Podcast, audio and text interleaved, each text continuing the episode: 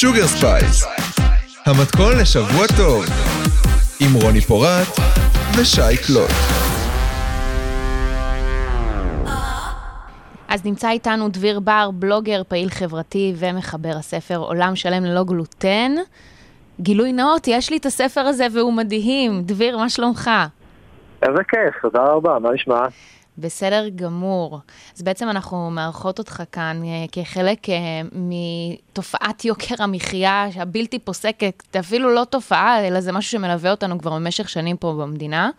נכון. אבל אנחנו רוצות לדבר איתך על נושא שהוא ספציפי, והוא קשור במוצרים ללא גלוטן. אז... ש...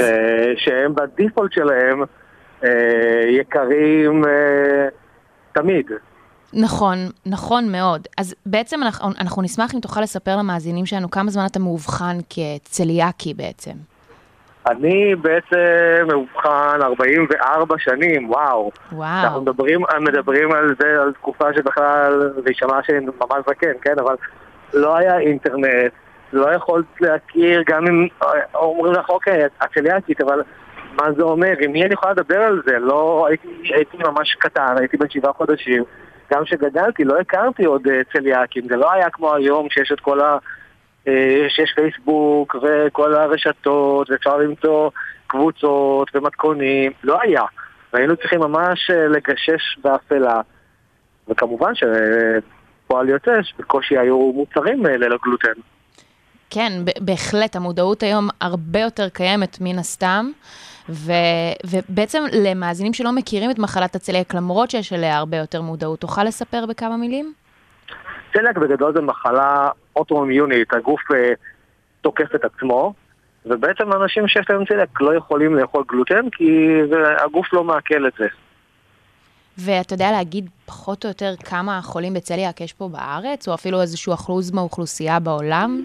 מדברים על אחוז, סדר גודל של בין אחוז לאחוז וחצי מהאוכלוסייה. צריך לקחת בחשבון שהצליאק מכונה גם מחלת אלף הפנים, כי היא על כל בן אדם יכולה להשפיע בצורה אחרת, בצורות שאנחנו לא בהכרח היינו מקשרים אותם לצליאק, כאבי ראש, כאבי מפרקים, נשירת... או כל מיני דברים שאנשים בכלל לא, לא תמיד חושבים שזה קשור לצליאק, והולכים ונבדקים על דברים אחרים. ואני, היום כבר יש הרבה מאוד רופאים שאומרים שאם היו לצורך העניין עושים בדיקות דם רוחביות לכל, לכלל האוכלוסייה, היו מאתרים אחוזים הרבה יותר גבוהים של צליאק, כי זה קשור לזה שגם החיקה הולכת ונהיית מהונדסת, והרבה אנשים לא יכולים להקל את ה... את החיטה בצורה כפי שהיא היום.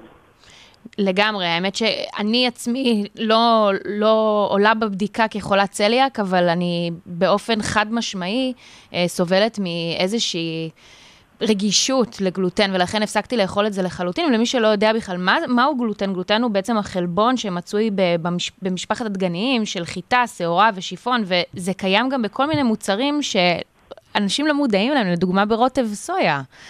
זה, זה... ברוטב סויה, יש לפעמים גם בתרופות, בתכשירי אה, אה, קוסמטיקה אחרים, אה, יש בהמון המון דברים שאנשים בכלל לא, לא, לא חושבים, המון המון רטבים, בעיקר אגב רטבים מהמזרח אה, משתמשים בגלוטן אה, בתצורה הנוזלית שלו, בשביל הסמכה ואלסטיקה וברק וכל מיני דברים כאלה. אז באמת... כלומר, העניין אה... בחול מאוד מאוד צריך להקפיד ו- ו- ולשאול כל דבר ולא לקחת כמובן מאליו, על דברים הכי בסיסיים ש... שיש בהם גלוטן. אז באמת אנחנו נברות איתך בהקשר של יוקר המחיה, אל מול העניין הזה של מחירי הגלוטן וצליאקים.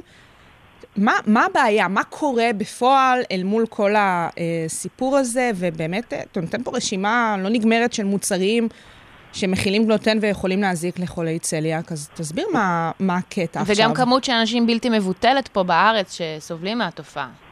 נכון, הבעיה אצל חולי צליאק היא בעיה כפולה, בגלל שמה שקורה זה שאין המון מפעלים שמייצרים מוצרים ללא גלוטן, ואלה שמייצרים, מייצרים מלכתחילה כמויות יותר קטנות, כי כמות הצליאקים והרגישים לגלוטן היא באופן יחסי לאוכלוסייה היא כמות מאוד קטנה. כלומר, לצורך העניין, מפעל כמו ברילה, שמייצר גם פסטה עם גלוטן, מנסה ופסטה ללא גלוטן, אז שתבין את הכמויות, על כל מאה חבילות של פסטה עם גלוטן, הוא מייצר בסך הכל חבילה אחת ללא גלוטן. אז בסוף זה לא תמיד משתלב להם כל הסיפור הזה, כי זה צריך מפעל נפרד לגמרי וכו' וכו' וכו'. אז ככל שמייצרים פחות, ככה העלויות הן גבוהות יותר, מהמון המון סיבות. אם היו הרבה יותר צליאקים, המחירים היו יורדים. פועל יוצא שהיום בעצם מוצרים ללא גלוטן יקרים לפעמים פי ארבע, חמש ושש ממוצרים אה, אה, עם גלוטן, בגלל העניין של היצע וביקוש, פשוט מאוד. הרבה מה... מפעלים זה לא, זה לא רווחי לייצר את המוצרים האלה, אז הם... אה... עושים מה שהם יכולים. אז מה אתה בעצם מנסה לטעון? כי כמו שאתה מדבר, באמת יש כאן עניין של כלכלה הכי בסיסית, היצע וביקוש, וכן, יש פה אחוז של חולי צליאק בישראל, אבל גם בעולם זה יחסית אחוז קטן מהאוכלוסייה. מה, מה לדעתך הפתרונות ביחס לסיפור הזה? אתה מדבר על uh, uh, קצבאות שצריך לתת, או לחילופין uh, uh, לשים uh, מחירים בפיקוח, מוצרים במחיר בפיקוח, מה לדעתך יכול נכון, להיות הפתרונות? נכון, אז קודם כל יש uh, בעולם, יש מדינות, uh, לדעתי גם באנגליה, ואני חושב שגם באיטליה ובעוד מדינות, יש איזושהי התערבות uh, ממשלתית של פיקוח על מוצרים ללא גלוטן לצליאקים. יש בחלק מהמדינות, יש איזשהו סבסוד ויש איזשהו, איזשהם הקלות אה, כאלה ואחרות. זה דבר אחד, ולכן גם פה חייב להיות, חייב להיות התערבות ממשלתית, כלומר זה לא, אי אפשר אה, אה, לכפות על המפעלים למכור במחיר מסוים, כי זה שוק חופשי בסופו של דבר. אה, מה שכן, הממשלה אה, תהיה חייבת מתישהו לסבסד, לתת איזושהי קצבה באיזושהי צורה, או דרך נקודות זכות, או דרך ביטוח לאומי, או תלושים, או דברים כאלה, לתת איזושהי קצבה לחולי צליאק, על מוצרי בסיס, לא על מן הסתם פינוקים וכאלה, אבל מוצרי בסיס כמו קמח, אולי לחם, ודברים כאלה, או פסטה, ודברים כאלה. המקבילות של המוצרים בפיקוח שמכילים גלוטן, נגיד.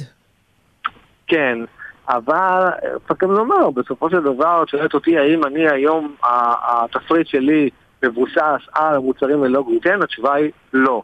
כלומר, בסוף שאני אומר לאנשים, אה, תנצלו במרכאות את הצליאק שלכם, ותייצרו לעצמכם תפריט שהוא מגוון, עשיר, טעים, בריא, ושהוא לא בהכרח מבוסס על תחליפים ללא גלוטן, כלומר, לצורך העניין, אה, פירות, ירקות, קטניות, אה, דגנים אחרים, וכו וכו וכו, מי שאוכל בשר, דגים, חלב, מוצרי חלב, יש מספיק דברים היום לאכול שהם בכל מקרה ללא גלוטן, ושהם גם הרבה הרבה יותר בריאים, כי צריך גם בסוף להגיד את זה, מוצרים ללא גלוטן הם לא בהכרח יותר בריאים, וברוב המקרים אפילו ההפך הגמור, בדרך כלל הם מוצרים שהם ממש ממש לא בריאים.